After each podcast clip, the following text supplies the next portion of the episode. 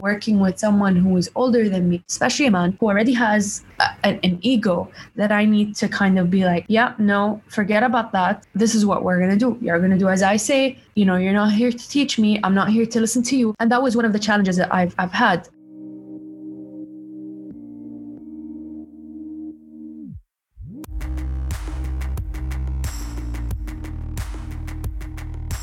My name is Amal Miftah and I live in Qatar. Hello, you guys. Welcome to another episode of Qatar in Quotes. I'm your host, Ria Sayadi, and I'm joined by the amazing, outstanding, and phenomenal filmmaker, Amal Al. Thank you. Honestly, it's a pleasure for me. Um, thank you guys for for taking you know the extra step to to reach out. First of all, Amal Miftah, thank you so much for being with us here today. We're really excited. It's really like astounding for us to have uh, amazing and phenomenal filmmakers that rose from NUQ. Would you like to introduce yourself a bit? Well, I'm I'm a filmmaker. I actually went to NUQ uh, to to study filmmaking. Um, I've uh, started making films ever since I was in high school. Uh, I, I, went to QA. I wasn't born and I was like, oh, I, I want to be a director. Like I wanted to be a lot of things, and my curiosity would make me kind of go from thing to thing. You know, overnight. One day I'd be I, I wanted to be an astronaut, and another day I'm like, I'm really inspired by Ugly Betty. I want to be I want to work in a magazine. And it wasn't until I actually made films in, in QA that I was like, you know what, this is it. Like this is this is my thing. Uh, so I've been making films ever since. I'm I've made um, I've made two films, fiction films, uh, since I was in, in NUQ, uh, Smitcha and Shop, and right now I'm working on a feature documentary in collaboration with DFI and QNM. So now that you've been like telling us all about your filming experiences, what really got you interested in that? Because there there must have been this like instance or this course. So what was it that got you interested in film? When I was a child, I had interests in many things. So I tried multiple things, and one of the things was to make films. There was a um, film class offered in QA at the time, and the class um, it's part of the arts programs. So in QA, they have four arts programs theater, drama, music, and film. And because all of the classes were full, they took me to music. And I love music. I play guitar and oud. And I was like, you know what? This is going to be great. I'm going to give it a try. Yeah, it didn't, it, it didn't work out. I And luckily, someone had dropped out of film class and they knew I really wanted to be in film class. And that guy, if he hadn't dropped film class, I don't know if I'll be here today. Because when he dropped film class, I went there and I was just, at the beginning, I was like, yeah, this is not for me. Like, this is a lot of things going on. And then I was like, no, like, this is the one thing that I can be myself I can express myself. I know I won't get bored. I won't ever get bored from filmmaking because you never make the same film twice. You're always shooting different things. You're always dealing with different people. You never have to sit in a space. Uh, you never have to worry about having an office because you know the world is your office. Like you go out every day and you explore, and, and that's what filmmaking was, and that would that was what attracted me at the time. Um, and I was like yeah yep this is it. Like filmmaking is is what's to encompass everything else that i love and and kind of like put it in a package for me and that's filmmaking. What was the first film that you directed or produced in qatar academy first film I ever shot was a documentary. It was called Split Seconds, and it was about car accidents in, in, Doha. And the reason I made that documentary was that QA, in collaboration with MUN, with THIMUN actually at the time, they had a film festival, and the film festival uh, was one that kind of uh, advocated, you know, social issues, uh, just uh, kind of like you know topics that were in discussion worldwide. So, so um, if you were to get into the in, into the festival, you'd have to have a film, a documentary documentary that tackles some sort of issue, uh, be it environmental, social. So I made a film about car accidents. I remember like I I got a bunch of guys who uh, went with me to school, and I was like, hey guys, you want to do this? And they're like, yeah, let's do it. And we went out and we shot it, and then uh, it, it got into the festival. It won like best sound or best audience award. It didn't win a huge um, prize. So the year after, I made uh, Al Hammali, which was a documentary, um, and Al Hammali was on YouTube um, I remember submitting it to the festival, and, and one of the conditions for this festival is that they need to upload it on YouTube. And for any filmmaker, anything that goes online, that's it, your film's dead. So I was like, you know what? it's it's a you know short film, whatever. It's not gonna be a big deal. So we put it on uh, online, and once the festival announced all of the films and they posted them online, I took that link and I submitted. I put it on Twitter. I sent it to my family, whatever. I you know that was before the festival began happened. So people watched it, and in like three days it blew up um, in the context of Doha. It had 100,000 views at the time, like 2014, 100,000 views in Doha, something that everyone is talking about. That was major. Uh, and people were sending me broadcasts, people were, were sending me tweets, and it was just like overwhelming. Like the amount of feedback that I got, it was just so overwhelming. Well, I mean, this sounds really not just interesting but inspiring at the same time because you started from QA from just having these like tiny scenes that just won an audio award to you just having amazing short films, fiction films, Smisha, and now you're working on your own documentary in collaboration with DFI. And I'm pretty sure this is not, you know, the end of it. I feel like there's just so much more from Amal Miftah. It's just like, you know, it's time. It takes time for us to see what you have. But you know, um, since you are an NUQ alumni, did NUQ play a role in shaping your filmmaking career? Did the professors like aid you somehow, or was it, you know, just you? I'll be very honest. I had a few, uh, a list of universities that, that I wanted to go to, and uh, they offered filmmaking programs and you know all of these, and I got accepted into every university I, I applied to. NUQ was always on the bottom of my list, and when the time came, I decided I'm gonna go to NUQ. I'm gonna give it a year. If I don't like it, I'm gonna go apply to another university. So I went to NUQ and uh, people there know my work and, and know something about me, especially because the, the, the festival itself that I had won. Hamali had won. I forgot to mention Hamali won uh, the um, best film prize in in that festival, and the dean of NUQ attended, and of, of course people from NUQ were at the festival. So already that had given me a kind of like tickets or or like an entrance to NUQ. So by the time I was in NUQ, I know a couple of people because it's still a QF environment. The, in the first year, I was like, yeah, this is not for me. Like I no, this is not a film school, and and I I, I just want to leave. And then I remember I had a close relationship with Professor Scott Curtis. He just changed my perspective on understanding films, on watching films, and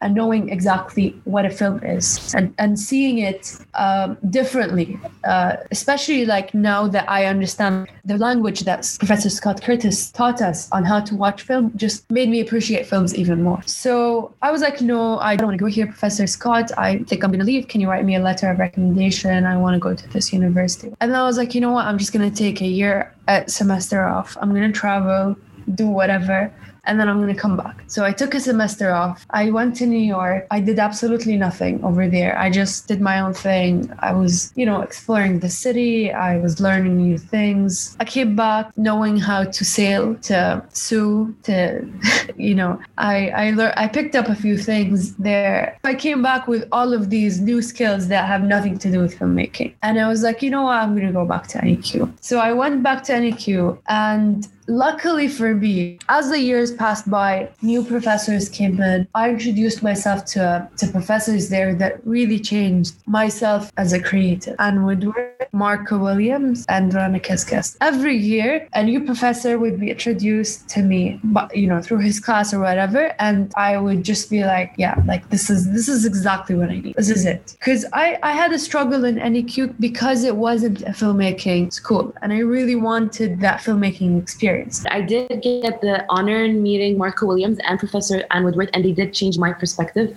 And it's really not unfortunate, but it's like they're the, you know, like um in a in this huge field of rice, you just find these two grains that just look different. And it was Marco and it was Anne for you. For me, it was Marco. So I relate to that. You know, like I still reach out to him for advice and help. And, and it feels nice. It feels nice knowing that out of these four years, you found someone that you can like follow and just talk to and is a mentor to you.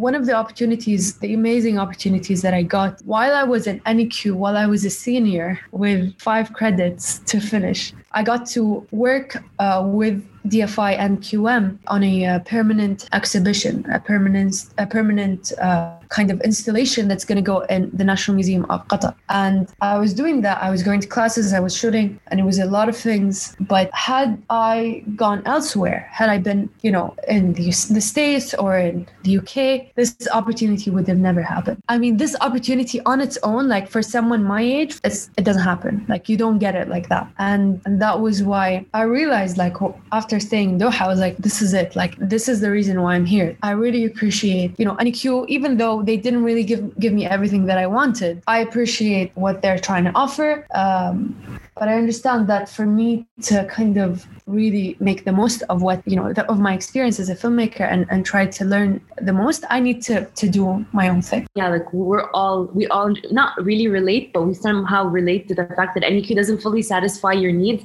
but it opens the door. And it's like go like i'm giving you these opportunities these you know chances and you just either take them or you don't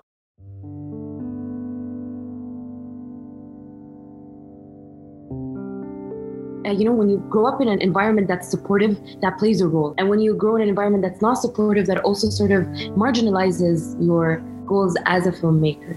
So, how was the environment that you grew up in? I wouldn't say that they were extremely supportive or, you know, my, my parents had their reservations about filmmaking. They did not see it as something serious until I proved to them otherwise, until I made Al Hamali. It's, it's a different kind of film that opened people's eyes to, you know, to, to, to people in society. It, was, it, it looked almost like um, like a good deed uh, and then after winning awards and and that they were like slightly kind of being like okay we we don't mind this this is nice. And then seeing my film and and um, NMOQ they were like cool okay when are you to stop doing this? Like still like there's still that expectation that someday i'm to move on from this and i'm to do something else. But you know what? My friends are are there to support me. My my parents are, are supportive. Like they're not to be like no you, you can't go and shoot. Like they're to give me their green light, but it's just like um, it's not the kind of support that you kind of envision. I feel like as time goes by, they're just gonna have to digest this reality and that you're gonna just keep on doing these films. But like I watch them and they're amazing, they're phenomenal. Like everything about every single film fiction that you've done is different. You had like Efi Amal, that was different. And then you had the latest one, which was Misha, that was different. They were all amazing, not gonna lie. So you shouldn't stop. You're inspiring a lot of people, and especially girls. You know, since you talked about supportiveness of your family, what struggles did you initially face? I think what people eh, like, what people kind of imagine when they when they see me or they see other filmmakers especially women uh, they imagine that the challenge the biggest challenge for them is that they're women and they're working on a set full of men and they just have to be kind of in command and they have to direct other people and they have to be strict. And but that for me like surprisingly that that's been going really smooth for me here in Doha because you know what? Most of filmmakers here in Doha are women and a lot of crew members are actually actually women. So it's been really rewarding for me, like being around women um, and seeing how men react to um, to myself. But I have I have had a few experiences recently where where people question myself um, because I'm a girl, uh, especially if the crew members are like older, if they're actors who are older. It's like all of a sudden there's like this need to like teach you. Like I'm here to teach you something. Like I know I'm working with you, but I want to teach you.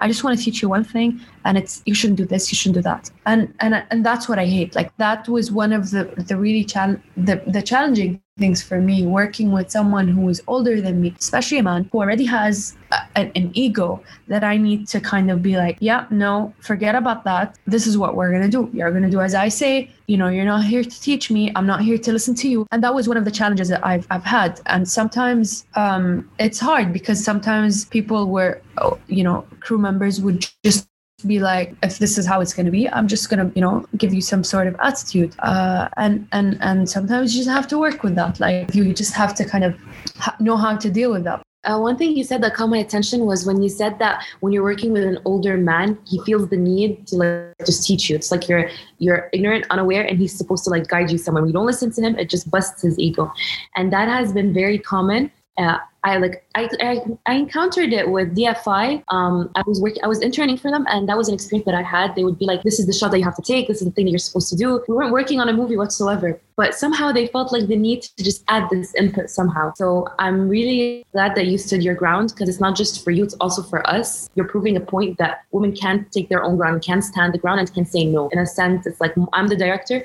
What I want happen. That's what you did. I mean, since your parents were supportive but you know, they had this like mentality that we want our daughter to have a desk job. What was society's perception of you pursuing filmmaking as a career, not just a hobby? I remember the first time I said anything about pursuing filmmaking, I was gathered with a bunch of family members and I was like, I really want to study um, i'lam, communication or and people you're not going to do that. You're not going to study.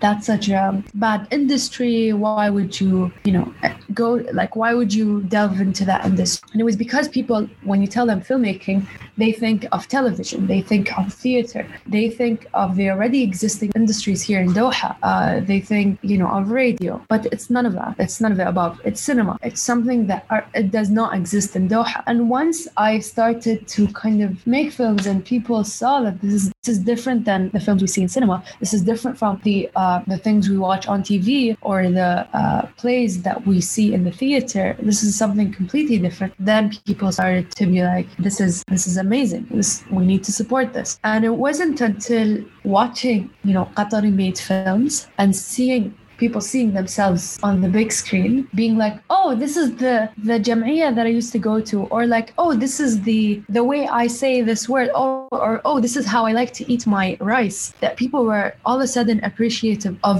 what cinema does and what cinema means. Would you consider just solely focusing on documentaries or fiction or are you going to do like a mixture of both a filmmaker should not be like i'm documentary filmmakers or i'm fiction filmmakers or i'm just this and just that. For me if tomorrow i get an amazing project that's commercial i'm to do it. If it's something that means that i'm to you know test like be creative and, and try something new i'm to do it. You know if it's if tomorrow i get an art installation i'm to do it. Anything that involves a moving image or an image static i'm to do it. Because for me because I the medium is so used is so kind of in, incorporated in, in everyday life that that it's it's really kind of it upsets me when when people try to limit themselves as like just fiction filmmaking. There's so much potential in filmmaking. There's so much that you can do. I would just love to quote you and take these quotes and just use them in my life because everything you just mentioned is something that has been pondering in my head and I never really thought much of it. So, um, you know, since you're an aspiring female Arab female filmmaker, um, what advice would you tell young aspiring Arab female filmmakers, or you know, just girls that are trying to do something that's considered weird and non-conventional in their society? Do you like do what pleases you and always listen to yourself. Like if you keep going to people and asking them for advice you're going to pollute your own mindset and your own creativity. You can you can listen to yourself. You can listen to what your intuition tells you. You can listen to what your and, I, I'm gonna go very Paulo Coelho on you, what your your journey is telling you. I think you don't need people's advice. Yes, people are gonna be like, okay, put this shot here and that there. Okay, maybe this kind of advice, yeah. But overall, when you're passionate about something and when you really care about it, all you need is just that passion and the drive.